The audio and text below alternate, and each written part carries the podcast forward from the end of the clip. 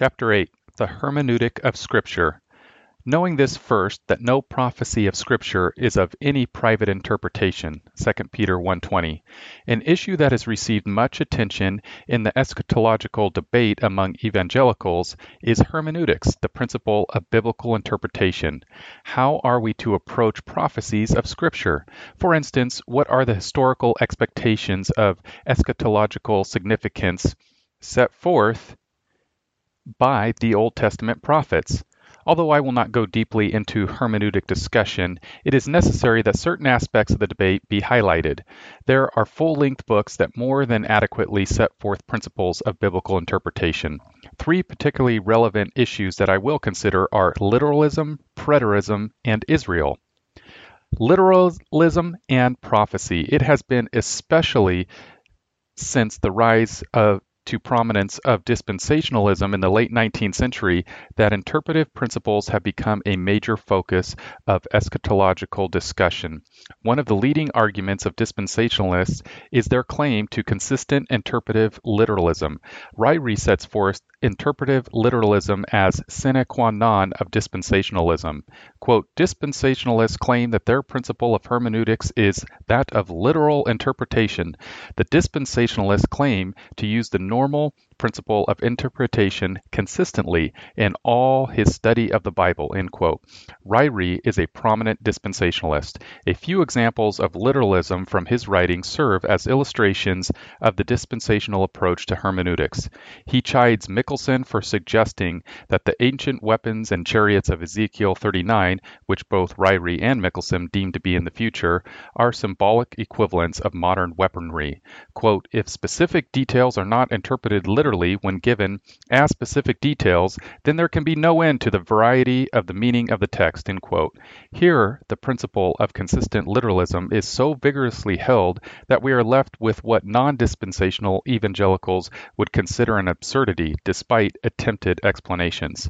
Elsewhere, Ryrie writes, quote, Jerusalem will be exalted, and there is no reason to doubt but this that this will be literal, and that the city, by means of certain physical changes, shall be exalted above surrounding hills. Quote, of the future battle of Gog and Magog, Ryrie suggests a Calvary in this day of jets and atom bombs. It does seem unbelievable, but Ezekiel saw the mighty army from the north coming against the land of Israel on horses, Ezekiel thirty-eight, four and fifteen. Can anyone accept such views as reasonable, especially since it is so easy to understand these elements as figurative? Ryrie gives three arguments for the literalistic hermeneutic. One, philosophically, the purpose of language itself seems to require literal interpretation. If God be the originator of language, and if the chief purpose of originating it was to convey his message to man, then it must follow that he, being all-wise and all-loving, originated sufficient language to convey all that was in his heart to tell man. Furthermore, it must also follow that he would use language and expect man to use it in its literal, normal, and plain sense. Two, prophecies in the Old Testament concerning the first coming of Christ, his birth, his rearing, his ministry, his death, his resurrection, were all fulfilled literally. There is no non-literal fulfillment of these prophecies in the New Testament. Three, if one does not use the plain, normal, or literal method of interpretation, all objectivity is lost. Despite the vigorous assertions of dispensationalists, consistent literalism is an impossible ideal. Consider the following problems for the Ryrie-style consistent literalist. The philosophy of language argument. The immediately striking point about Ryrie's first proof is that it is a preconceived hermeneutic. This is quite evident in Ryrie's statement that principles of interpretation are basic and ought to be established before attempting to interpret the word. Does Does not his approach to language function disallow the possibility of a spiritual interpretation at the very outset? Why must we begin with the assumption of literalism? May not so rich a work as the Bible, dedicated to such a lofty and spiritual theme, the infinite God's redemption of sinful man, written by many authors over fifteen hundred years, employ a variety of literary, literary genres? No symbols, no metaphors, no analogies? Even dispensationalists admit that biblical revelation often does employ figures of speech, but this brings up the very controversy before us. When is prophecy to be interpreted literally, and when figuratively? Poitras rightly suspects that dispensationalists may have conveniently arranged their decision about what is figurative after their basic system is in place, telling them what can and what cannot be fitted into the system. The decision as to what is figurative and what is not figurative may be a product of the system as a whole rather than the inductive basis of it. This fact is evidenced in Ryrie's statement that the understanding of God's differing economies is essential to a proper interpretation of his revelation within those various economies. In other words, you must have a dispensational framework understanding God's differing economies in order to do proper interpretation. Feinberg agrees. Every prophet is a part of every prophecy is a part of a wonderful scheme of revelation. For the true significance of any prophecy, the whole prophetic scheme must be kept in mind, and the interrelationship between the parts in the plan as well. The dispensationalist presumption of a consistent literalism is unreasonable. To assert without express authority that prophecy must always and exclusively be one or the other is as foolish as it would be to assert the same thing of the whole conversation of an individual throughout his lifetime, or of human speech in general. In addition, Ryrie's first argument begs the question. Ryrie argues that because God created language, the purpose of language itself seems to require literal interpretation. On the basis of that, it must follow that he would use language and expect man to use it in its literal, normal, and plain sense. This is not very convincing. Is Jesus literally a door? John ten nine. Finally, the dispensational practice of hermeneutics tends to be immune to criticism by its exclusion of countervailing evidence. As Poitras demonstrates, dispensationalists apply prophecies in a non-literal way by calling them applications or partial fulfillments, or by classifying them as spiritual level fulfillments, or arranging that sometimes original prophecies contained figures themselves. Poitras queries, how can we know this in advance? His point is well taken. The first coming fulfillment argument. This literalism argument is one of the most frequently employed, but it also suffers from question begging. Pentecost holds that it is one of the strongest evidences for the literal method. He vigorously asserts, when the Old Testament is used in the New, it is used only in a literal sense. No prophecy which has been completely fulfilled has been fulfilled any way but literally. Valverde argues that the literal fulfillment of prophecy promises pertaining to the first coming is a foreshadowing of the literal fulfillment of promises pertaining to the second coming. They need to prove this, not just assume it. The New Testament does not support this bold claim. To say that all prophecies that were fulfilled in the New Testament were fulfilled literally requires that one system already be in place. In other words, there is no such thing as a hermeneutical neutrality. The interpretation of a passage is grounded in the expositor's original presupposition. Literalism de- definitionally writes off all non-literal fulfillments. It ignores Old Testament prophecies of the establishment of the kingdom that find fulfillment in the ministry of Christ, though not as literalistic, political conception. These prophecies must find fulfillment beginning in the first century, for the prophecies of the outpouring of the Holy Spirit which is associated with them did not come to pass, Acts two. Even apart from the debate regarding Christ's kingdom, the dispensationalist's argument is unfounded. For instance, although Matthew often interprets Old Testament prophecies literally, he does not always do so. Crenshaw and Gunn have carefully demonstrated that out of ninety-seven Old Testament prophecies, only thirty-four were directly or literally fulfilled, which is only thirty-five point zero five percent. They show there are other types of fulfillments than literal ones in the New Testament. Typical fulfillments are used by Matthew. God's calling Israel up out of Egypt, Hosea eleven one, was fulfilled when the young Jesus returned from his flight to Egypt, Matthew two fifteen. Analogical fulfillments are also used, as when the weeping of Rachel for her children, Jeremiah thirty-one fifteen, is fulfilled in Bethlehem's weeping for its children, Matthew two eighteen. types are fulfilled in their antitypes. There are a number of types that come to fulfillment and are spiritually transformed in the New Testament. For instance, historical Jerusalem is typically of its antitype, the heavenly city. Paul sets the new covenant over against the old covenant, and the heavenly Jerusalem over against the earthly Jerusalem, in teaching that Christianity represents the heavenly Jerusalem. For this Hagar is Mount Sinai in Arabia, and corresponds to Jerusalem, which is now is, and is in bondage with her children. But the Jerusalem above is free, which is the mother of us all. Galatians four twenty-five through twenty-six. The writer of Hebrews does the same when he says that the new covenant Christian converts converts Hebrews twelve twenty-four from old covenant Judaism are now to Mount Zion and to the city of the living God, the heavenly Jerusalem, to an innumerable company of angels, to the general assembly and church of the firstborn who are registered in heaven, to God the judge of all, to the spirits of just men made perfect. Hebrews twelve twenty-two through twenty-three. John sees the new Jerusalem coming down out of heaven to earth in the establishment of Christianity. Revelation twenty-one one and two.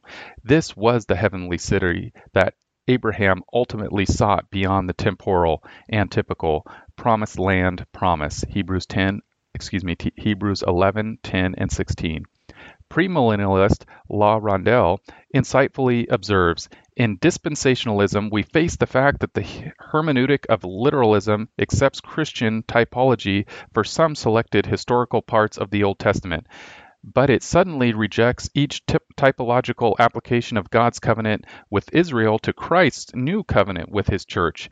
This seems to be an arbitrary, speculative use of typology with the Old Testament. This is a telling admission on his part. A classic and eschatologically relevant spiritual fulfillment of the Old Testament in the apostolic era is found in Acts two. Peter interprets the Davidic kingdom prophecies in general, Acts two thirty, and Psalms sixteen eight through eleven, Acts two twenty-five to twenty-eight, and one ten one, Acts two. thirty-four through thirty-five, specifically as coming to fulfillment in the ascension and session of Christ. Therefore, being a prophet and knowing that God had sworn with an oath to him that of the fruit of his body according to the flesh he would rise up the Christ to sit on his throne, he foreseeing this spoke concerning the resurrection of the Christ, that his soul was not left in Hades, nor did his flesh see corruption. This Jesus God had raised up, of which we are all witnesses. Therefore, being exalted to the right hand of God, and having received from the Father the promise of the Holy Spirit, he poured out this which you now see and hear. Acts twenty thirty through thirty-three. Later, Paul preaches that the Davidic promise to Israel has been fulfilled in the resurrection of Christ, and we declare to you glad tidings that promise which was made to the fathers. God has fulfilled this for us, their children, in that he raised up Jesus, as it is also written in the second psalm, "You are my son, today I have begotten you," and that he raised him from the dead, no more to return to corruption. He has spoken thus, "I will give you the sure mercies of David." Acts thirteen thirty-two through thirty-four. The objectivity argument. Because of the alleged objectivity factor, it is common for dispensationalists to deem liberal any employment of a non-literal interpretation of any particular passage of Scripture.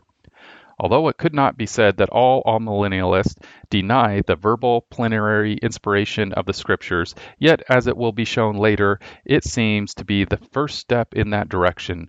The system of spiritualizing Scripture is a tacit denial of the doctrine of the verbal plenary inspiration of the Scriptures. Thus, the allegorical method of amillennialism is a step toward modernism. Elsewhere, we read that postmillennialism is a system of theology based upon a subjective spiritualizing of Scripture that lends itself to liberalism only with minor adjustments. Consequently, it is a fact that there are few, if any, theologically liberal preliminarians, because premillennialists follow the literal method of interpreting all the Bible. Of course, literalism is not necessarily protective of orthodoxy. It is easy to point out that many cults approach Scripture literalistically and erroneously. Consider the Mormon doctrine that God has a literal, tangible body. After citing Genesis one twenty-six to twenty-seven regarding Adam's creation, in the image and likeness of God, Lagrange Richards, an apostle of the Church of Jesus Christ, Latter-day Saints, writes, attempts have been made to explain that this creation was only in the spiritual image and likeness of God. Joseph Smith found that he was as literally in the image and likeness of God and Jesus Christ as Seth was in the likeness and image of his father, Adam. Besides being naive, the dispensational claim to consistent literalism is frustrating due to its inconsistent employment. For instance, several Old Testament prophecies regarding David's reign in the millennium are not always literally understood. Dispensationalist H. A. Ironside writes, I do not understand this to mean that David himself will be raised and caused to dwell on earth as king. The implication is that he who was David's son, the Lord Christ himself, is to be king. On what basis can consistent literalism allow this view? Neither is it necessary that Elijah's coming as prophesied in Malachi four, five, and six be literally understood. Pentecost writes, the prophecy is interpreted by the Lord as being fulfilled, not in literal Elijah, but in one who comes in Elijah's spirit and power. Here he breaches two hermeneutic principles of his dispensationalism. He allows the New Testament, Luke one seventeen, to interpret the Old Testament, Malachi four, five, and six. And he drops his consistent literalism. This is convenient but illegitimate. The millennial sacrifices in the prophecy of Ezekiel forty-five are expressly said to make reconciliation. Using the pile of Hebrew kafar, but Pentecost notes that the sacrifices will be memorial in character. character. Yet this question needs to be faced by self-professed literalists. What literalist reading the phrase, make reconciliation, would surmise that this was only memorial? Where is the consistent literalism here? Some dispensationalists allow that this passage is not to be taken literally, but is merely using the terms with which the Jews were familiar in Ezekiel's day. This is convenient, but illegitimate. Isaiah fifty-two fifteen says of Messiah, so shall he sprinkle many nations. The New Schofield Reference Bible comments, compare the literal fulfillment of this prediction in First Peter one, one through two, where people of many nations are described as having been sprinkled with the blood of Christ. Literal? When Jesus' blood, what, when was Jesus' blood literally sprinkled on the nations? This sounds more like spiritualizing than consistent literalism. Of Isaiah thirteen, seventeen through twenty-two, we learn that these verses predict the destruction of the literal Babylon then existing.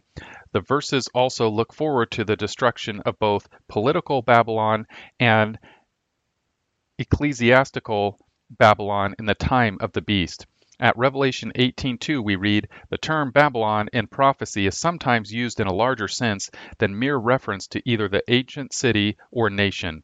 I agree. This is exactly the case. This same approach is true in many other such cases, as with Israel, Galatians six sixteen, Hebrews eight, six through thirteen, David's throne, Luke one thirty-two, Acts two, twenty-nine through thirty-one, circumcision, Philippians three, three, Colossians two, eleven, sacrifices, Romans twelve, one, First Peter two, five, the temple, First Corinthians three, seventeen, Ephesians two, nineteen through twenty-two, the tabernacle, Acts fifteen, sixteen, Hebrews nine, eleven, and so forth. But when it suits them, dispensationalists vigorously argue for literalism. For instance, of Isaiah nine seven, we read, the throne of David's is an expression as definite historically as the throne of the Caesars and does not admit to spiritualizing. The ca- catastrophic judgment prophecy in Jeremiah four, twenty-three through twenty-eight, where the heavens become black and the mountains shake and all the birds flee, is not to be understood literally, according to Charles H. Dyer. Jeremiah pictured God's coming judgment as a cosmic catastrophe, an undoing of creation, using imagery from the creation account, Genesis one. Jeremiah indicated that no aspect of life would remain untouched. The universal catastrophe image had to do with the approaching army of Babylon. John A. Martin, writing the same dispensational commentary, explains the language of Isaiah thirteen ten through thirteen, where the sun, moon, and stars are darkened, and the earth is moved out of its place. The statements in thirteen ten about the heavenly bodies, stars, sun, moon, no longer functioning may figuratively describe the total turnaround of the political structure of the Near East. The same would be true of the heavens trembling and the earth shaking, verse thirteen. Figures of speech suggesting all-encompassing destruction. Politics, figures of speech, rather than such objective interpretations, the Christian exegete must allow the New Testament to interpret the Old Testament. The Christian interpreter comes to the Old Testament with a different theological perspective than the Jewish expositor. As Van Gimmerin well states, Christian students of the Old Testament must pass by the cross of Jesus on their return to the Old Testament. And as such, they can never lose their identity as a Christian. Simply put, we cannot forget what we have learned from Christ. This approach to biblical interpretation allows the conclusive revelation of God in the New Testament authoritatively to interpret incomplete revelation in the Old. The dispensationalists resist this. As a result of the covenant of grace idea, covenant theology has been forced to place as its most basic principle of interpretation the principle of interpreting the Old Testament by the New. But the scriptures suggest that even the prophets could not always fathom their own predictions because of the nature of predictive prophecy. Nor could the pre-resurrection, pre-Pentecostal disciples, nor could the last prophet of the Old Testament Covenant era, John Baptist. Why not? Because with respect to eschatology, people in the Old Testament were not in the same position as they were for short-range prophecy. The exact manner of fulfillment frequently could not be pinned down until the fulfillment came. The conclusive New Testament revelation was needed. The Emmaus disciples, holding to the current literalistic Jewish conceptions, needed to have Christ open the scriptures to them. Luke twenty-four thirty-two and forty-five. Christ rejected the political messian- messianism of the literalistic Jews. The Jews had a dullness of understanding that seems to be accounted for, at least partially, in that the prevailing method of interpretation among the Jews at the time of Christ was certainly the literal method of interpretation. After all, when Christ confronted Nicodemus, he pointed to this very problem. Jesus answered and said to him, "Are you the teacher of Israel, and do not know these things? If I have told you earthly things, and you do not believe, how will you believe if I tell you heavenly things?" John three ten and twelve. Literalism plagued the Jews throughout G- Jesus' ministry. Few would dispute the fact that the Jews of Christ's day looked for a political Messiah. The Emmaus disciples were, were rebuked for such a conception. Christ suffered, then entered immediately into his glory. The The cause of Israel's rejection of Christ is due, at least partially, to their not knowing he fulfilled prophecy. Consequently, it is irresponsible to jump unprepared into the area of end-time prophecies of Scripture. By considering such apocalyptic proportions of Holy Scripture by themselves in isolation from the total prophetic messianic framework, one will necessarily fall into the pitfall of a geographic and ethnic literalism. The whole concept of progressive revelation points this truth. Thus, the historical grammatical analysis cannot be separated from interpretation in faith. The Bible requires continual submission of our understanding to what the Spirit of God has inspired. In recent years, literalism, the previously popular linchpin hermeneutical argument promoted by leading Dallas Seminary dispensationalists, has been losing adherents. For instance, John S. Feinberg, a noted contemporary dispensationalist, has admitted that on hermeneutics, quote, "Ryrie is too simplistic." Nevertheless, we find that less well-informed dispensational authors still insist on identifying a broader hermeneutic as the danger of a non-dispensational ex- eschatology. Preterism and prophecy. Another important hermeneutic issue, but one that does not have a necessary relation to the broader question of postmillennialism, in that not all postmillennialists adopt it, is that of preterism. The term preterism is based on the Latin preter, which means past. Preterism refers to that understanding of certain eschatological passages which hold that they have already come to fulfillment. Actually, all Christians, even dispensationalists, are preteristic to some extent. This is necessarily so because Christianity holds that a great many of the messianic passages have already been fulfilled in Christ's first coming. On these points, Christians differ from the futurism of Orthodox Judaism. Orthodox Jews today, and also in antiquity, have insisted that Christians are misapplying the Old Testament messianic prophecies to past events. Of the incarnation, as revealed in prophecy, early church father Athanasius wrote, "So the Jews are trifling, and the time in question, which they refer to the future, is actually come." The preterist approach teaches, for instance, that many of the prophecies of Revelation and the first portion of the Olivet Discourse have already been fulfilled. Matthew twenty-four, one through thirty-four, and parallels in the Olivet Discourse was fulfilled in the events surrounding the fall of Jerusalem in A D seventy. In Revelation, most of the prophecies before Revelation twenty find fulfillment in the fall of Jerusalem, A D seventy. The preterist has strong ex- exegetical indicators undergirding his system, which I will briefly illustrate, but first I need to refer to my hermeneutic. The exegetical basis of preterism. It should always be the Christian's hermeneutic practice that, one, the clearer didactic discourse statements of inter- statements interpret less clear figurative imagery, and two, Scripture interprets Scripture. I will briefly illustrate the preteristic argument from the Olivet Discourse and Revelation based on these two principles. I contend that rival views frequently dishonor both principles. The Olivet Discourse. The fulfillment of Matthew twenty-four, four through thirty-three in the destruction of Jerusalem is a most reasonable and even necessary conclusion. Even futurists are pressed to admit to some preteristic elements in the discourse. Dispensationalists generally hold that the Olivet Discourse did predict the coming destruction of Jerusalem, which is today a past event. But at the same time, the bulk of the passage deals with the yet future events of Christ's coming and the end of the age. All millennialists, Hendrickson, Linsky, and Burkhoff, as well as postmillennialists, Alexander and Henry, hold that this passage merges both the A D seventy events with the Second Advent. That Matthew twenty-four, four through thirty-three in toto has been fulfilled seems quite obvious on the two following bases.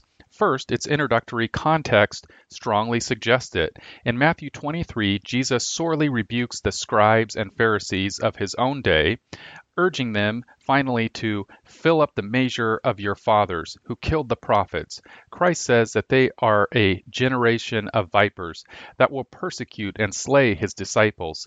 He notes that upon them will come all the righteous blood shed on earth. He then dogmatically asserts, "Verily I say unto you, all these things shall come upon this generation." Then in Matthew twenty-three, thirty-seven through twenty-four, two, Jesus weeps over Jerusalem and declares that its temple will be destroyed stone by stone, despite his disciples' surprise. It is of these things that the disciples ask, "When shall we see the? When shall these things be?" As a matter of historical record, we know the temple was destroyed stone by stone in August A D seventy. Second, its express temporal indicators demand it. We must not miss the clear reference to the contemporary expectation. In closing the relevant portion of the discourse, we have Christ's own time element designation.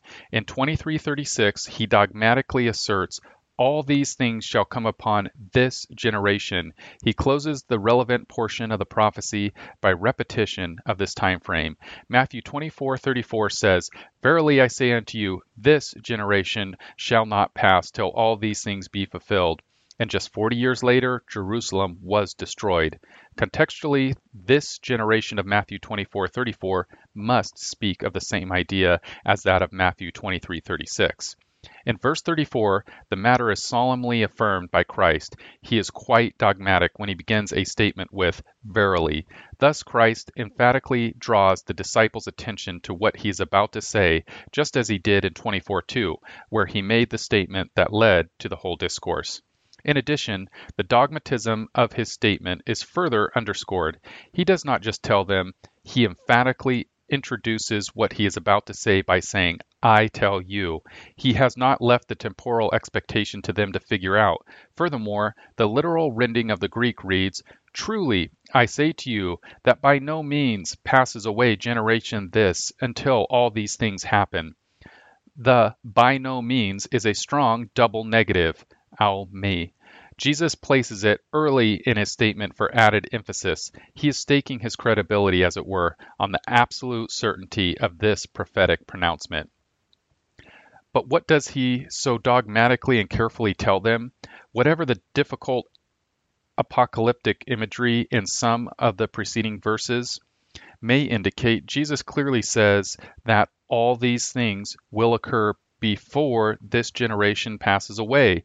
He employs the near demonstrative for the fulfillment of verses two through thirty-four. These events will come upon this generation. He uses the far demonstrative in twenty-four thirty-six to point to the second advent, that day. The coming tribulation was to come upon this generation and was to be foreshadowed by certain signs, but the second advent was to be at that far day and hour, and was not to be preceded by particular signs of its nearness, for no man can know it. Preterism is well established in Matthew twenty-four, three through thirty-four, as many early church fathers recognized. The book of Revelation, the past fulfillment of most of the prophecies of, in Revelation four through nineteen, is compellingly suggested by the various time indicators contained in its less symbolic, more didactic, instructional introduction and conclusion. Revelation one one opens the prophecies of Revelation and prepares the reader to understand them. The revelation of Jesus Christ, which God gave unto him to shew unto his servants, things which must shortly come to pass. He repeats this assertion using different, though synonymous, terminology in Revelation one three c when he says, "The time is at hand." He again repeats these ideas as he closes. Revelation twenty-two six, "These sayings are faithful and true, and the Lord God of the holy prophets sent his angel to shew unto his servants the things which must shortly be done." Revelation twenty-two ten, "And he saith unto me, seal not the sayings of the prophecy of this book, for the time is at hand." The point is clear. John expected imminent fulfillment. The text backing temporal indicators pointed to by preterists cannot be lightly dismissed. John is writing to seven historical churches, which are expecting troublesome times. He testifies to being with them in the tribulation. He expects those very churches to hear and understand the revelation and to heed the things in it because of the nearness of events. One of the agonizing cries from his fellow sufferers receives emphasis. In Revelation six, the martyred souls in heaven plead for God's righteous vindication. They cried with a loud voice, saying, "How long, O Lord, holy and true, until you judge and avenge our blood on those who dwell on the earth?" And a white robe was given to each of them, and it was said to them that they should rest a little while longer. Original relevance, then, is the lock and the time text the key to opening the door of Revelation? What terms could John have used to speak of contemporary expectation other than those that are in fact found in Revelation one one, three, twenty-two six, ten, and other places? Preterism has a sound basis in historical and textual exegesis, as illustrated from the Olivet Discourse and Revelation. Israel and prophecy. The role of Israel as a distinct people, radically distinguished from the church, is the leading feature of dispensationalism. In fact, as Poitras suggests, this theological presupposition is probably the raison d'etre of the literalistic hermeneutic. The dualism of Israel and the church is in fact the deeper dualism determining when and where the hermeneutical dualism of literal and spiritual is applied. Non-dispensational evangelical exegetes are in agreement against the radical Israel-slash-church dichotomy of dispensationalism.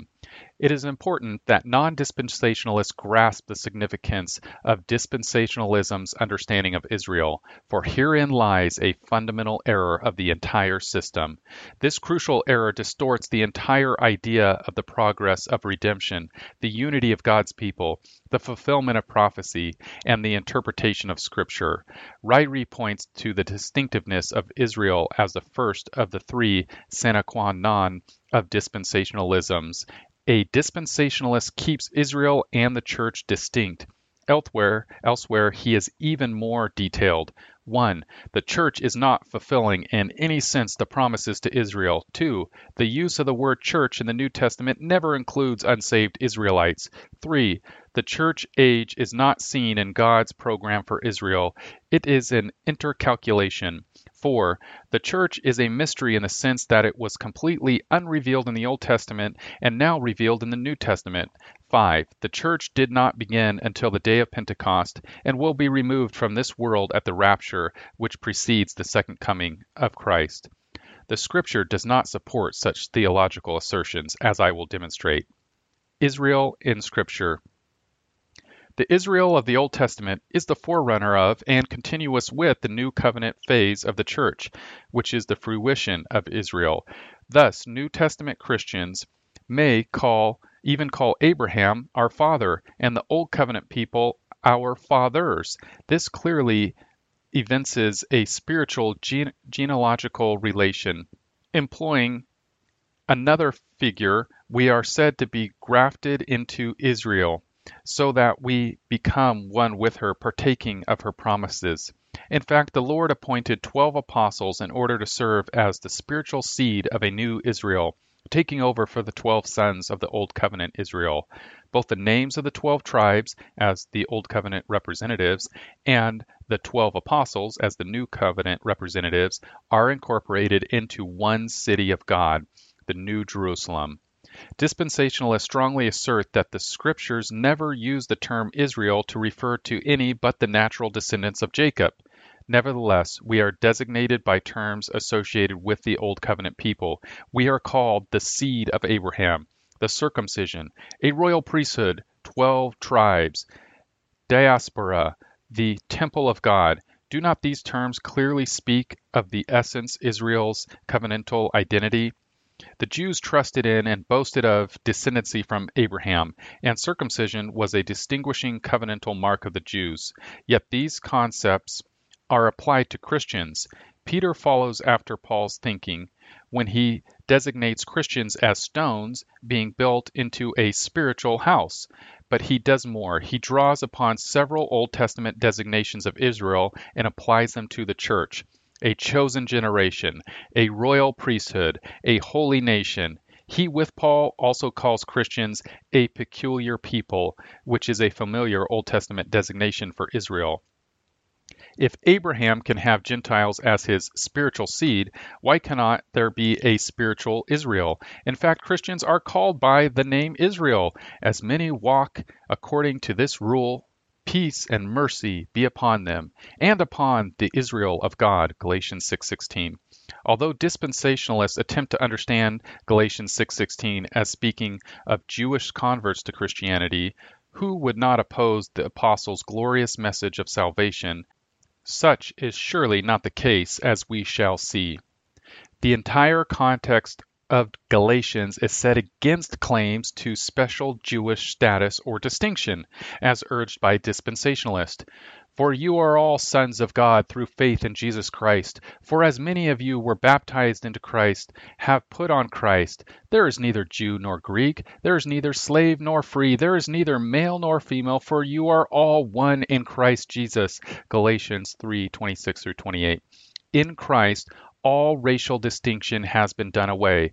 Why would Paul hold out a special word for Jewish Christians, the Israel of God, when he had just stated that there is no boasting at all, save in the cross of Christ, Galatians six fourteen. After all, in Christ Jesus, neither circumcision nor uncircumcision avails anything but a new creation, Galatians six fifteen. That new creation is spoken of in detail in Ephesians two ten through twenty-two, where Jew and Gentile are united in one body. This is the church. It is important to note, as does Poitras, that the church is not a straight-line continuation of Israel. It fulfills Israel through Christ. All God's promises are yea and amen in Christ, Second Corinthians one twenty. Since we are all the sons of Abraham, through Christ we receive the fullness of blessing through him. The well-known and vitally important New Covenant is originally framed in Jewish terminology, Behold, the days come, saith the Lord, that I will make a new covenant with the house of Israel and with the house of Judah. Jeremiah thirty-one thirty-one. But despite the contortions dispensationalists go through to avoid the obvious, some even declaring that there are two new covenants, this new covenant specifically comes to existence in the days of Christ. We should note that the new covenant is specifically applied to the church. A. Pentecost is quite correct when he writes of the establishment of the Lord's Supper. In its historical setting, the disciples who heard the Lord refer to the New Covenant would certainly have understood him to be referring to the New Covenant of Jeremiah thirty-one. What could be more obvious? B. In fact, the sudden appearance of the New Covenant designation in the New Testament record, without qualification or explanation, demands that it must refer to the well-known New Covenant of Jeremiah. The apostles to the Gentiles even promotes the new covenant as an important aspect of his ministry. He does not say he is a minister of a second new covenant or another new covenant. In short, one church, one new covenant. Hebrews eight, on everyone's view, cites Jeremiah's new covenant in a context in which he is speaking to New Testament Christians. Yet Ryrie argues that the writer of the epistle referred to both new covenants. This is literalism. Though Ryrie dogmatically affirms Israel means Israel via his literalistic hermeneutic, he does so on the basis of inconsistently applying principles.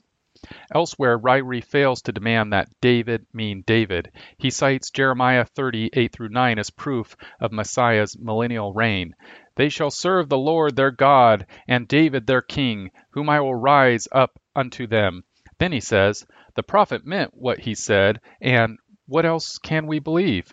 He cites also Hosea three, four through five, where David their king will be sought in the millennium.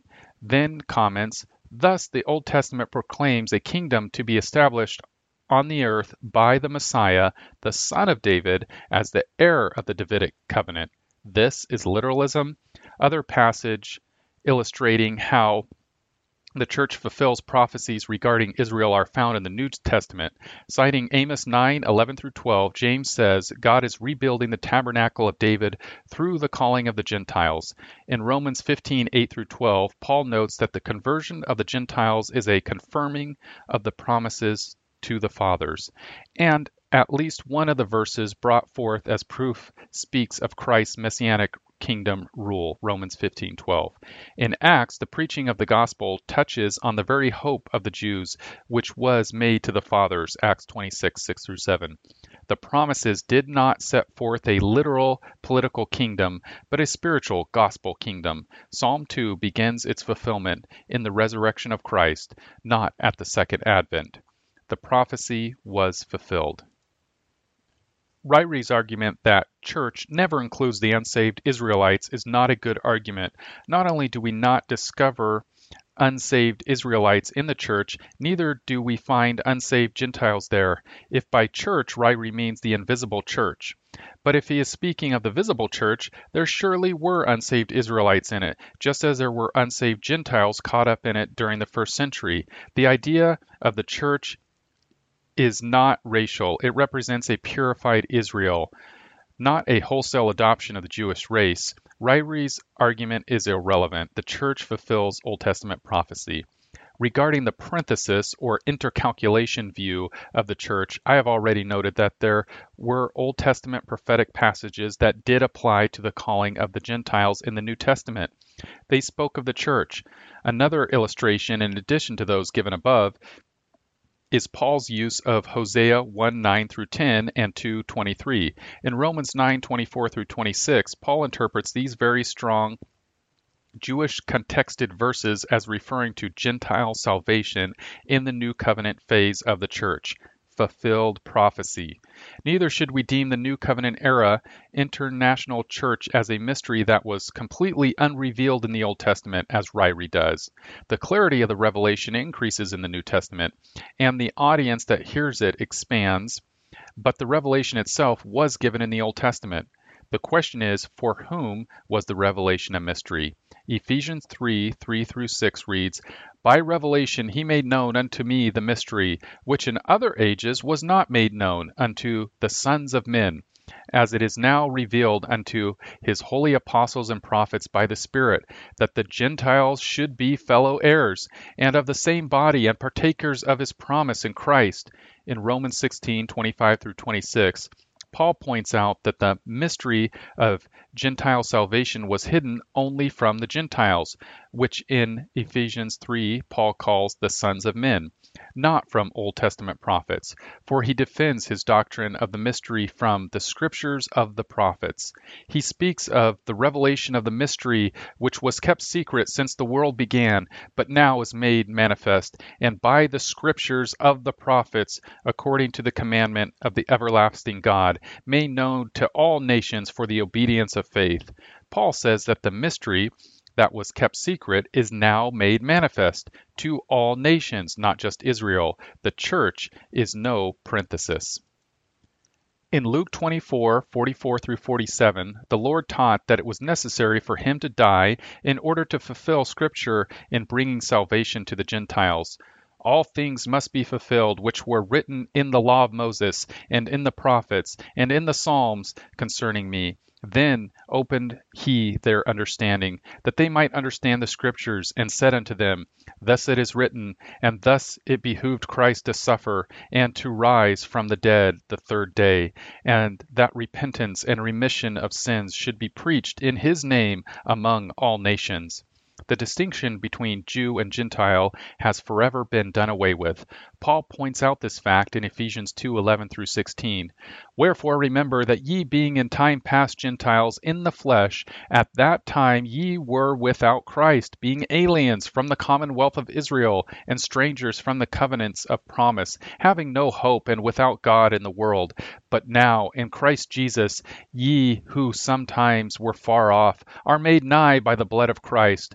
For he is our peace, who hath made both one, and hath broken down the middle wall of partition between us, having abolished in his flesh the enmity, even the law of commandments contained in ordinances, for to make in himself of twain one new man, so making peace, and that he might reconcile both unto God in one body by the cross, having slain the enmity thereby. Thus there is neither Jew nor Greek, for ye are all one in Christ. And there is neither Greek nor Jew, circumcision nor uncircumcision." Yet dispensationalists see the church as a temporary parenthesis in God's plan. After the Great Tribulation, they teach, the church will be superseded by a rebuilt Jewish temple and its animal sacrifices. Many of the early church fathers, even those claimed as premillennialists by modern dispensationalists, understand the church to be the recipient of Israel's promises. It is appropriate at this point to cite the T H M dissertation of Dallas Seminary trained historian Alec, Alan Patrick Boyd. "The majority of writers' writings in this period, A D seventy to one sixty-five, completely identify Israel with the church." He specifically cites Papias, First Clement, Second Clement, Barnabas, Hermas, the Didache, and Justin Martyr. Boyd notes that in the case of Barnabas, he has totally disassociated Israel from the precepts of the Old Testament. In fact, he specifically designates the church to be the heir of the covenantal promises made to Israel. Elsewhere, Boyd writes, Papias applied much of the Old Testament to the church. Of Hermas, he notes, the employment of the phraseology of the late Judaism to make the church the true Israel. Of Justin Martyr, says Boyd, he claims that the church is the true Israelitic race, thereby blurring the distinction between Israel and the church. While dispensationalists may be embarrassed by Boyd's discoveries, they had better take them seriously. Conclusion. The Bible is the revelation of the holy and gracious God to sinful, rebellious man. It is a vast and deep work touching on time and eternity that was written over a period of fifteen centuries by holy men of God who spoke as they were moved by the Holy Spirit, Second Peter one twenty-one. Because of the richness of its expression and the glory of its content, it must be approached with a holy reverence for God and a fearful appreciation of its own majesty and grandeur. The Scripture is not a cold mathematical formula that may be scientifically worked out. It is the living Word of God to man concerning the plan of redemption. There are, of course, general rules of interpretation that are essential to recognize if one is to understand its message. Postmillennialists follow the general evangelical approach to Scripture known as the grammatico-historical hermeneutic. This view is shared with evangelical premillennialists and amillennialists. Postmillennialists stand with these over against the peculiar literalism common to dispensationalism. It is not always the case that the plain and simple approach to a passage is the correct one. This is why Jesus can be heard saying, "He that who has ears to hear, let him hear." This is why he often was misunderstood in his preaching, as noted so often in John. Biblical interpretation requires careful, thoughtful, and reflection rather than mechanical manipulation. In the material presented above, I focused in on three critical issues in order to illustrate the reasonableness of the postmillennial use of hermeneutics. Those issues were literalism in kingdom prophecy, preterism regarding certain judgment passages, and the function of Israel in Scripture. Objections are frequently urged against these views by some expositors, particularly dispensationalists. So instead of rehearsing the common principles of biblical interpretation, principles that are found in many hermeneutics manuals, I concentrated on these points of contention. The remainder of the book I will illustrate the postmillennial hermeneutic in action.